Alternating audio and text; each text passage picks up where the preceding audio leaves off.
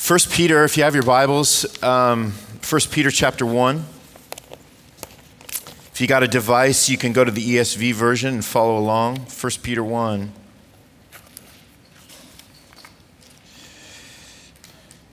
Well, we're going to talk about hope uh, this morning because Peter talks about hope all the way through his letter.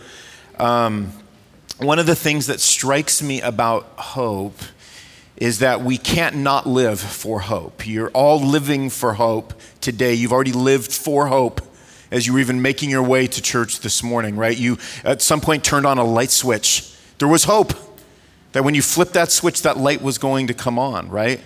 You guys had hope that when you pulled up to church this morning, you were going to hit the brakes on your car and those things were going to work. That was hope.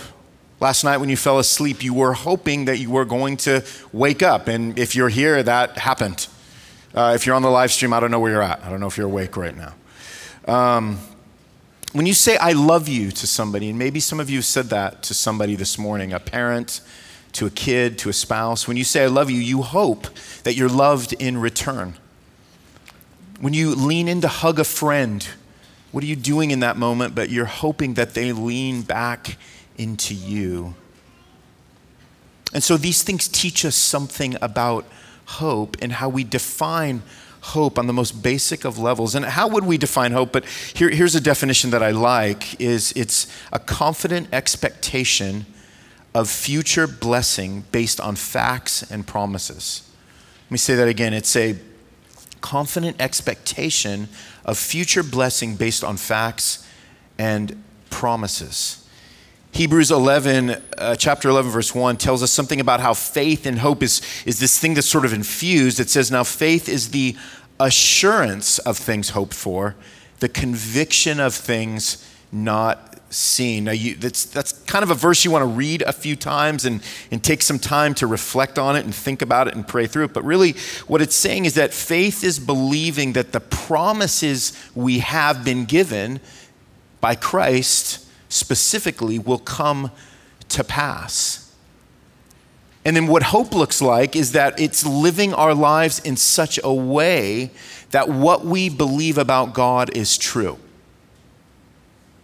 And what's so tricky about that and what's so disconcerting about that is that everything we do says something about what we believe about God. Every move that we make is, is sort of a testimony to what we believe we are able to hope about God and believe that His words are true in our lives. So, by default, we are people who live in hope. We live for hope. Now, the, the dilemma here that the Apostle Peter speaks into is not whether we live for hope, but whether the hope we live for is a living hope or, or an actual hope, a hope rooted securely in absolute surety. So, so not a hope, not just a hope, but a living hope. And what's interesting is that a living hope, it comes loaded with things. It comes loaded with the expectation and the assumption that trials and hardships, this is what Peter's going to tell us, will be part of the package. In fact, we just read that in our assurance, oddly enough, right? Because the hope that is filled with illusions, if you have a hope on things that are sort of illusory, because that's where your hope is resting to deliver on the promises you're hoping they can fulfill for you, then it's simply a hope. But it's not a living hope. I've probably said this before, I'm going to say it again. It's hilarious to me when it starts snowing around here because some of you get this look on your face like someone has to explain to you what this icy substance is as if it hasn't happened exactly like this every year since you've lived in the Northeast. So I wasn't, I wasn't born and raised in the Northeast, so I still look at the snow and I go, wow, I go, golly, what is this stuff coming down? And I'm sort of, you know, it's magic to me and I still really love it.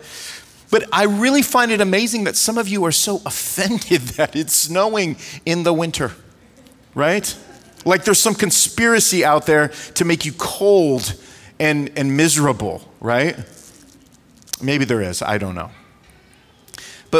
Interestingly, Christmas time, more than any other holiday, shows how much that our hope is placed in illusions and how we become disillusioned when our illusions dissolve. But the reason why illusions dissolve into disillusion is because they're illusions, right? So we shouldn't suppose that disillusions are bad things. And maybe you've experienced some of those this year. You've been disillusioned. Well, that's not necessarily a bad thing, but it can be an illuminating thing. Because what happens is that something is being brought to light instead of just believing something about something or putting your hope on something that is impossibly untrue, maybe you, things have been revealed to you to show you that your hope, like Scott said earlier, has been misplaced. Maybe some of you have seen the Christmas movie, A Christmas Story. Maybe you watched it over the last month. If you haven't, it's, it's really simple. It's about a kid named Ralphie who wants a Red Ryder, Red Ryder BB gun for Christmas. So, all through December, he drops hints to his parents, but he's just in this perpetual state of panic all the way through the movie because he's afraid that they're not getting the message. They are getting the message. The message is We hear you, Ralphie. You want a Red Ryder BB gun, but the problem is those things are dangerous. And if we get you one of those things, chances are you're going to shoot your eye out, right? It's classic parent stuff, right? Thinking something's going to happen that can't really ever happen, right? But then Christmas morning arrives. And if you're a kid and just heard me say that, like you're stoked right now. But so Christmas morning arrives, and sure enough, there it is the, the Red Ryder BB gun under the tree. It's everything he hoped for. Everything Ralphie wanted was under that tree. He goes out to shoot it for the first time, and what happens? It ricochets off the target and it hits him in the eye. His parents were right. He shot his eye out. It backfired. Why did it backfire? Well, because anything on this earth that we put that much hope in ultimately backfires at some point. So the question for us then is how do we come into this New Year's people whose hope we live for is actually a living hope? Not a hope, but a living hope. That's what we're going to explore today in just the first couple verses here in 1 Peter. A little backdrop for 1 Peter. He's uh, writing this letter to Greek speaking Jews who he refers to as exiles, elect exiles. And these were people that were suffering just massive persecution. So Peter is writing a letter to them and he's saying, hey, this is how you live a, a holy and obedient and hopeful life. Um, while at the same time you're being tested for your faith. And I think now more than ever, man, we really see these themes right now, especially when we look back on 2020, whether it's personal suffering, maybe some of you have been sick, or the suffering of others right now. Um, man, we're, we're, we're seeing things unfold that this time last year we, we weren't expecting. And I think what's happening as well is that we're more acutely aware that there are people suffering um, in the world and not in the faraway world, but people close to our circles. That's happening more and more. Right now, it's just cases of COVID that seem to be spreading in pockets all over the United States. So there's, there's, a, very, um, there's a very close sense of people now in our lives, in our immediate circle, that are experiencing suffering or experiencing testing. And all the while, we're faced with what to do with this and what to think about this. And like my encouragement has been this whole year, not to politicize this, but to actually be able to walk in the steps of Jesus through this and say, hey, how do we love our neighbor? How do we do that? Right? How do we step down the path that Jesus walks with us as we look at things that are hard to explain um, and we don't have a lot of answers for, but we do know that we can live a life now that is looking towards the better interests of our neighbors like never before, right? So the Apostle Peter writes this letter to suffering Christians who are experiencing some of the same kinds of things, and he is encouraging them with a particular kind of hope that needs to be an anchor for their life. And this is what it says. I pick up in 1 Peter 1, verse 3. It says, Blessed be the God and Father of our Lord Jesus Christ According to his great mercy, he has caused us to be born again to a living hope through the resurrection of Jesus Christ from the dead, to an inheritance that is imperishable, undefiled, unfading, kept in heaven for you, who by God's power are being guarded through faith for a salvation ready to be revealed in the last time. So what we're going to look at this morning, this is God's word for us this morning is four reasons why we should hold to this living hope. And the first reason is that it's a hope that comes out of God's mercy, as we see in verse 3. Blessed be the God and Father of our Lord Jesus Christ, according to his great mercy. Peter says. And what he's saying there is, according to his great mercy, God decided to save you. Right? He's getting ultimate with this whole thing. Because the minute we were born, an hourglass was like flipped on our lives. And the aging process began. And that is irreversible for us. And some of us are feeling that a little more acutely through the years. And we talk about babies being born helpless, and it, it's true. They, I mean, they, these kids literally can't do anything, right? Anything. Scott and Kathy Long just, just had their son, Jameson. This kid has no ability to do anything, am I right? Nor is he required to do anything but eat and sleep and do those things preferably between the hours of 7 p.m. and 6 a.m., if at all possible, right? But when we think of Jameson, we think of kids, babies. It's literally the best this life is ever going to get for them in some ways, right? But the reason why Jameson and our, other babies, the reason why they enjoy this luxurious lifestyle at all, the reason why it's as good as it's ever going to get for them is because of the great mercy that their parents show them in their provision for them. It's always back to a person. And spiritually speaking, what's so interesting is that we're all like Jameson Long until God mercifully helps us in our helplessness. What Peter reminds us here when he says, Blessed is the God and Father of our Lord Jesus Christ, because according to his great mercy, what Peter's trying to get to here is that we had no hope of growing and maturing or knowing the God and Father of our Lord Jesus Christ until something happened according to God's great mercy. This gets us to the gospel. This gets us to the good news. When you repent of your sins, when you believe the gospel, which was the charge of Jesus, by the way, it means that God has revealed himself to you. Your eyes are open, the eyes of your heart are opened in such a way that you are now aware you, you now have a vision to see this undeserved abundance of God's mercy in your life. And mercy means this mercy means that God is not giving you what you deserve.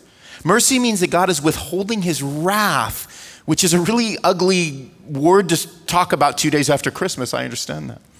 But that's what mercy is that God is withholding his wrath against you for your sin as a sinner. That's why it's mercy, right?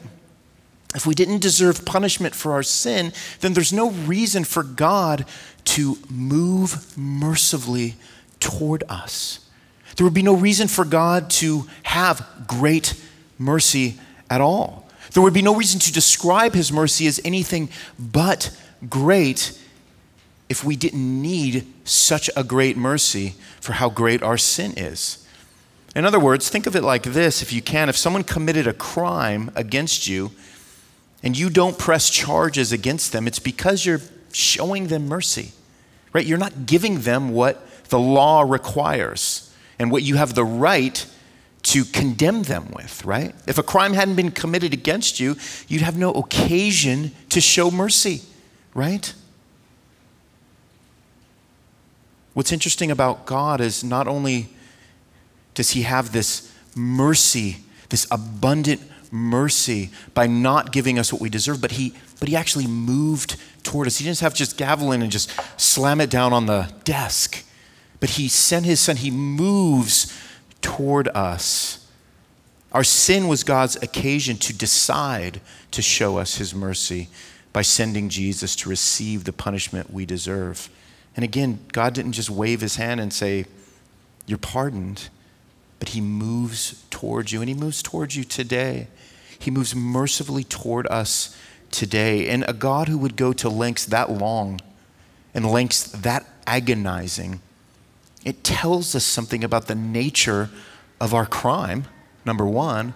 And secondly, it tells us something about the nature of Christ towards those who committed this crime against God. Remember in Ephesians 2, where it talks about us living in the passions of our flesh, and, and, and we're by nature children of wrath, Paul tells us, until God, being rich in mercy, he makes us alive in Christ. God is moving towards us according to his great mercy. And that should cause like something to happen, right? It's almost like we should have this visceral reaction every time we consider the mercy that God has given us. There's something in us that has a hard time seeing us as being that needy, seeing our sin as being that sinful, that we needed God's great mercy. But what a helpful thing to see ourselves as that unworthy of the sacrifice that Jesus made on the cross. Because then it helps us see how great the mercy of God is. And again, not just someone who said, You're pardoned, but someone who went to the lengths that he did to pardon us. And we should think about that today. We should think about that. Whether you're somebody who's not received the saving mercy of Jesus, or if you're somebody who has and it's grown dull in your heart, pray that God might allow your heart to break for this mercy because according to it, you've been spared. And by the way, if you've been spared, you're spared happily right now, regardless of the year that you've had.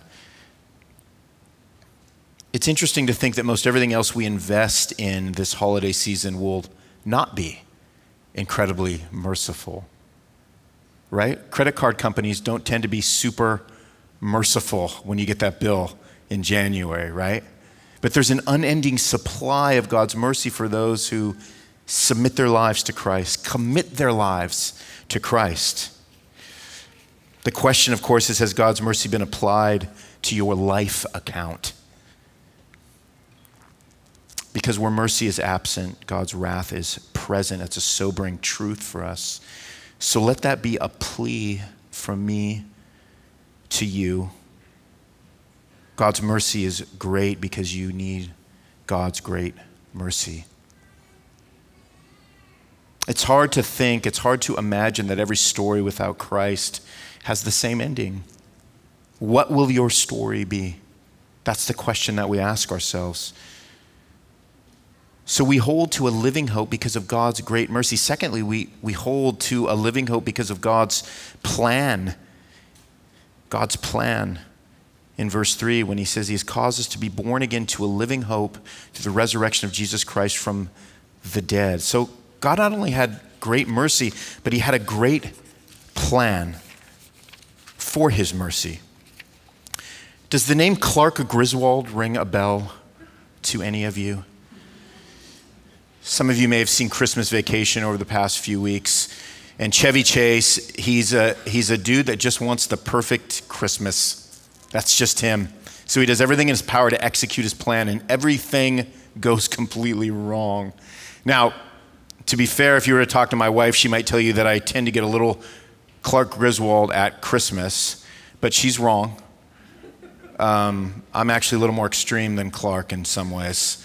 Um, but man, I just I, I, I make plans at Christmas. I like everything happening at just the right time. I'm not a guy that celebrates Christmas in like August, and I like everything happening at the right time. I like the decorations to be just right. I like to create that Christmassy mood and feeling. You know, I remember that time we got our tree the day before Thanksgiving. Guys, I'm still getting over that one. It's been about five years, but that was a, that's a moment for me, right? Because I'm just, I'm fighting for this plan of Christmas to be executed correctly. But the point is, even with all of my planning, nothing satisfies my expectations, right? I mean, I remember one time coming home after we'd finished decorating the house and seeing the tree just toppled on the floor. Oh, all the ornaments scattered all over the ground like a lumberjack had secretly come in and just chopped that thing down. I was so mad at Melissa because when I watched her put that thing up earlier, I thought she had like just screwed everything in and it was just secure, right? Turns out it wasn't Melissa. It wasn't a lumberjack, it was our cat. My cat was responsible for destroying my Christmas that year. and he's not with us anymore. Um,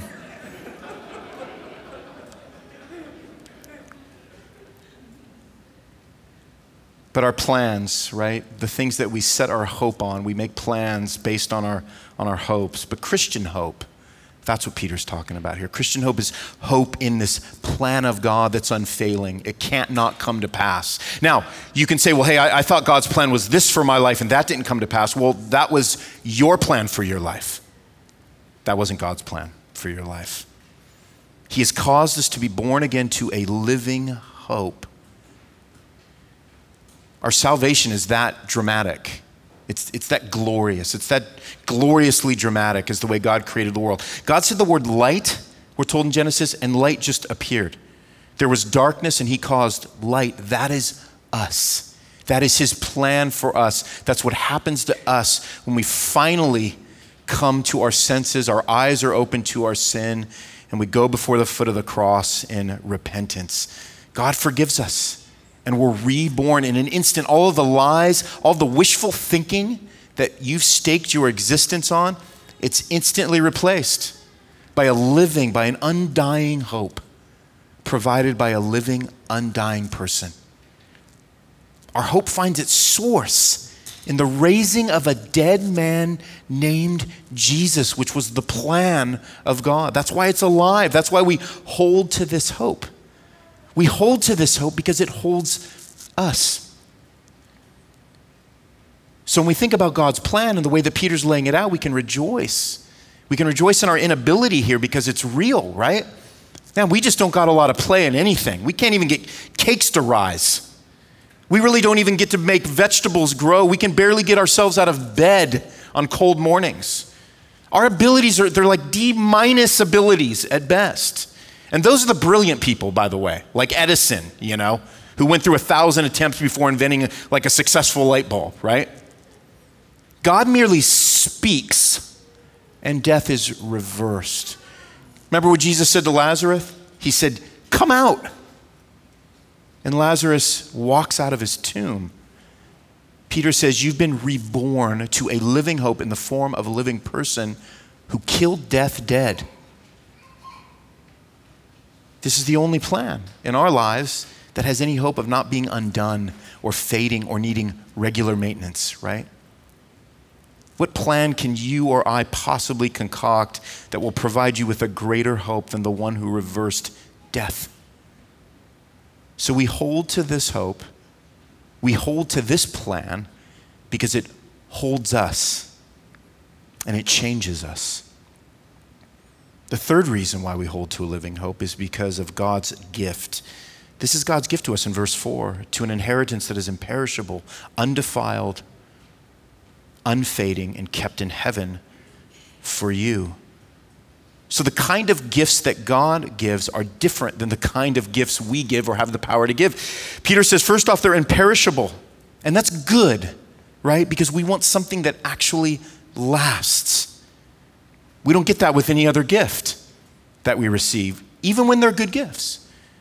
Peter tells us it's an undefiled gift, which is good for us because we want something that hasn't been damaged and won't be damaged. Got a lot of damaged Amazon Prime boxes coming to the house this month. That's different than the gifts God gives. They're undefiled. Thirdly, they're unfading. His gifts are unfading, which is good for us because we want something that doesn't wear out. And every other gift we get is eventually going to wear out and wear down because of usage. And then finally, he says it's kept. It's kept in heaven for us. This gift, this inheritance of riches that we receive from Christ, which is good for us because we want something that doesn't get lost. Right? So I want a gift that's going to last, that can't be damaged, that doesn't wear out, and doesn't get lost. And everything else does. It's funny because as kids, like we desire those things, right? What your kids wanted for Christmas. And as adults, we just try to design things that can't last. As kids, we desire things that can't last. And Peter's reminding us that there's something more significant in our life that is ours through Christ and it's God's gift to us. And then finally, this living hope has God's promise as its foundation. In verse 5, who but God's power being guarded through faith for a salvation ready to be revealed in the last time. So, what Christmas illustrates is this craving we all have for assurances and guarantees. Right? We sing about it every week in our liturgy, right? We, we want a guarantee. We want assurance. Tell me that what I'm believing is true. Tell me that the words in that book are true. Tell me that the songs that we're singing, Ronnie, tell me that those are true. Tell me that I can bank everything on that. Tell me that it's not going to fade. Tell me that it's not a fairy tale. Tell me that it's true. I want to know beyond all doubt that something is going to deliver on its promise. Well, the Christian faith doesn't happen beyond all doubt. But God doesn't also cast us out in our doubts, but He uses our doubts to draw us deeply to Him and remind us that His promises are going to hold because they're kept by somebody who can't let them fade, who can't let them drift away, who can't let them break, who can't let them wear out. Have you guys ever had a lifetime guarantee sell you on a product? Like you want to get a product, you find out it has a lifetime guarantee, you're like, man, that's the one. What's interesting is how inherent it is for us to want things to last a lifetime. Right? Somehow the thought that something might last until we're buried six feet under, it gives us some level of comfort and, and confidence for some reason. But why does it? Well, why do we want something to last until it doesn't need to last anymore? Well, because eternity, we're told, is written inside all of our hearts. Peter says we find a lifetime guarantee. There is one that's available, but we find it in Christ. Let's turn back to Ecclesiastes, the Old Testament. You're going to make a hard left. You're going to go all the way back to Proverbs, and then you're going to want to go right till you, till you get to Ecclesiastes chapter 3. And look at what, what King Solomon says about God in regard to what we're talking about here with lasting things. Ecclesiastes 3, verse 9.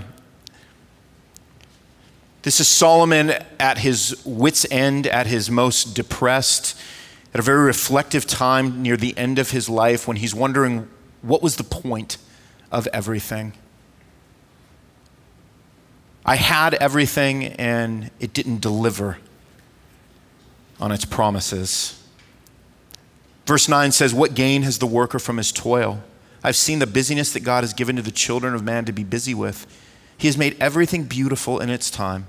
Also, He has put eternity into man's heart yet so that he cannot find out what God has done from the beginning to the end. I perceive that there is nothing better for them than to be joyful and to do good as long as they live. Also, that everyone should eat and drink and take pleasure in all his toil. This is God's gift to man. And then he says in 14, I perceive that whatever God does endures forever. Nothing can be added to it, nor anything taken from it. God has done it so that people fear before him. That which is already has been. That which is to be already has been. And God seeks what has been driven away. I wish we had time to unpack that. We don't. But he's saying what Peter is saying, which is that everything that God does endures forever. And even those things that don't make sense to us because we can't see the beginning or the end of them the way God does. God is protecting this investment He made with Christ for your future salvation. Everything else is unguarded. Everything else is up for grabs. Everything else God will do as He sees fit as a good and as a loving God, so that your eyes and your heart and your mind will be much more shaped and drawn to the person that your hope should be resting on, who is Jesus Christ. There's no other security for us other than a secure salvation. C.S. Lewis says if we see this life as satisfaction, it will break us. But if we see it as preparation, It's not so bad. The story of Christmas is that God came to earth so that we could go to heaven to be with God. That's not all it was about, but that's a good portion of it because He wants you to be hopeful. Do you think of God in that sense? That when God walks with you, when He sees you singing from your sorrow to Him through the raging storm, His heart for you is that you would be hopeful. He also understands that our hearts are such that we bend towards putting it in His creation rather than in His Son, the Creator, Christ. But nobody wants you to be more hopeful or have an enduring hope the way that Christ wants you to have that hope. And when we have that particular hope, that by the way grows and is sanctified and it becomes bigger and it becomes more true in our lives, it produces some things in us. It produces thankfulness instead of cynicism. That's what the mercy of God does in your life. A living hope also produces humility. That's what God's plan does in your life. Knowing that He has everything under control and you, not so much. It produces generosity in your life. That's what His gifts produce in your life. Because you've been given everything, you don't have to hold on to it so tight. And it produces assurance in your life. That's what His promises do. So you can be thankful and humble and generous and assured because of His mercy, His plan, His gift, and His promise. You know what that does? That turns you from being cynical and entitled and stingy and despairing into somebody who reflects the joyful disposition of Jesus. Can you imagine a church who lived with this kind of hopefulness? Can you imagine us? All leaping out of here like gazelles with this hopefulness today? Man, you'd be so busy in the new year. You'd be so busy just doling it out. Doling this hope out, texting this hope out, emailing this hope out, just spending it out, speaking it out, giving it out. And you'd live like someone who had nothing to lose because everything has been gained in Christ with the assurance that imperishable, undefiled, and unfading. If your hope is placed on anything perishable, if it's placed on anything defiled or fading, it's a hope, but it's not a living hope. And here's what's really hard about this is that hope like this requires humility. Because what you're doing is you're placing your hope on an unseen object. Though I can't see you, I love you. And that requires us to back away and see those things very clearly in our lives that we keep bending into and that we keep waking up the next morning feeling disillusioned by. Let that disillusion work in your favor this year.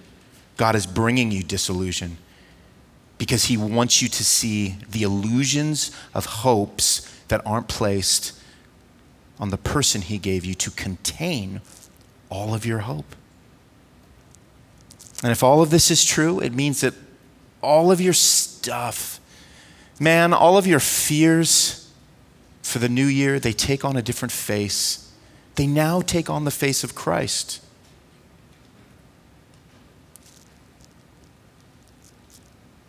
So maybe let this assurance today, this present, this future hope, let it loosen the chains of this false hope, this false assurance, this false security that just has bound you, or it's just threatening to bind you all the time.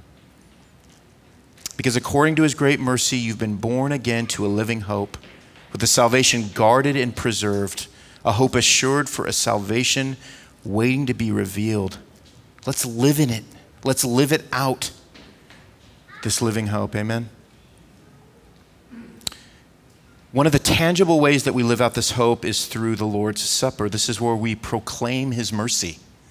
We're saying, according to His great mercy, we drink of this cup and eat of the bread. I'm going to invite the band up. but we're proclaiming the mercy and the grace and the hope of Jesus through his death for us. So these elements, they represent something for us as believers. They represent the body and the blood of Jesus. They're, they're like a visible sermon to us. They are the gospel in tangible form for us. They proclaim to us this great drama of redemption that we find in the Word. This great drama of redemption in Christ. Salvation in the present, for as often as you eat this bread and drink this cup, we're reminded in 1 Corinthians, salvation in the past, you proclaim the Lord's death, and then salvation in the future, Paul reminds us, until he comes. This is what we're saying as we drink the cup and eat the bread. So, in light of a, of a salvation, a costly salvation such as this, the Apostle Paul, he warns us. He says in 1 Corinthians 11, he said, Whoever therefore eats the bread or drinks the cup of the Lord in an unworthy manner will be guilty concerning the body and the blood of the Lord. So, this is a particular part when we take of the Lord's Supper where I have to just encourage you, if you're not yet somebody who is, who is trusted in Jesus for your salvation, we just ask that you would not take of this. This is for those who have placed their trust uh, in Christ. We hope that that's you. We hope that's you this morning, and we're going to pray here in a second. and You'll have an opportunity to receive the mercy and the grace of Jesus. So, as we pray, we're going to take just a minute to examine ourselves like we're taught in God's Word. We're going to recognize the gravity of our sin as well as the weight of Christ's sacrifice. So, let's, let's take a, a minute and bow our heads and, and do that right now, Lord. We recognize the hope that we have because of Christ, Lord, and we repent of our false hopes, our shallow hopes Lord, we repent of being so easily swayed into believing that there is a hope other than the person and work of Jesus that's somehow going to give us life and satisfaction. We're so easily swayed, Lord. So if there's something in your life right now that you feel you need to confess to the Lord, let's take a few seconds and do that.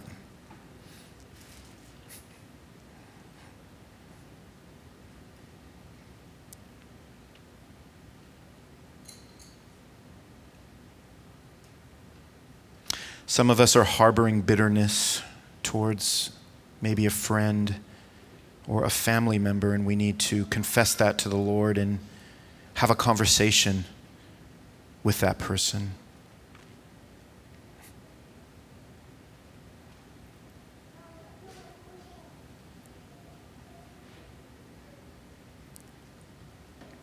Some of us struggle with greed and envy as we've been watching people's Instagram posts during this season, and it's caused things to surface in our hearts, being dissatisfied with what we have and what God's given us. We need to confess that before the Lord.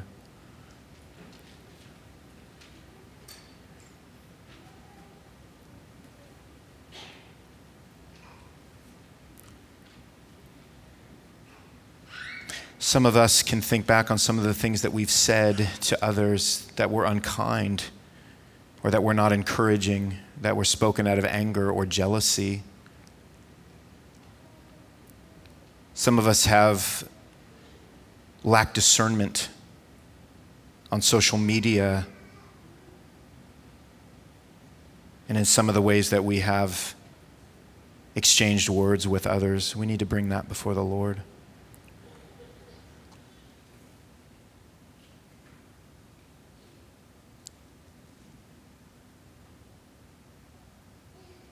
Lord, this is a happy prayer because according to your great mercy, we've been given the riches of Christ. So, Lord, for those of us who have repented of our sins and are now part of this family of believers, Lord, you're not condemning us, but Lord, you're cleansing us. And so, Lord, take these prayers from us. Remind us of your presence as we get ready to symbolically take your take the bread and the cup together. And Lord, for those who have never experienced the, the life that you have offered all who repent of their sins and come to Christ. Lord, I pray that you would do a work in their heart right now and they would just plead to you very simply and say, Lord,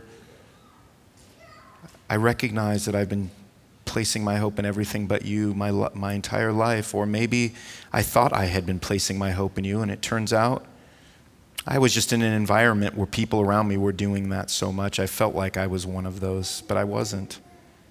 So, Lord, would you, would you meet those people today so that they can come into a relationship with you and they can take this cup, eat this bread with joy, knowing that their hope has a person that can contain it? Or would you do this work, we pray? In Jesus' name, amen. Well, let's take our cup and the, the first part of it has our bread in it, if you want to peel the label.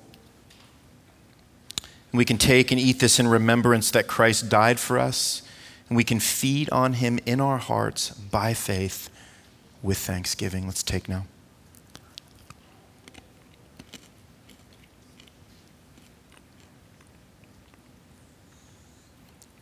And we can peel the other side for our cup. And we can drink this in remembrance that Christ's blood was shed for us. And we can be thankful we have a living hope now. Let's drink together.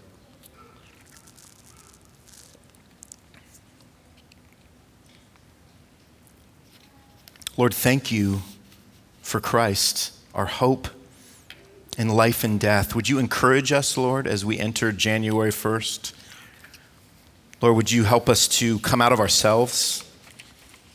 Um, would you help us love our brothers and sisters in a dramatic way that puts them before us, that holds to the hope that we find in Jesus, that remembers that we don't know everything that you're up to, regardless of what we see in the media and on social media and all the words and all the, the conspiracies and all the stuff, Lord. We, we know so very little. But we know what you've told us in your word. And so we hold to your word like desperate people and needy people because that's who we are. But it's a safe place to be for us, Lord. So I pray that we would bend into the goodness and trustworthiness of Jesus as a church today as we enter the new year. Lord, we thank you we get to sing this song about Christ being our hope in life and death because truly we don't know what this year holds for any of us but we know that you hold us, and we pray that that encourages us today in Christ's name. Amen.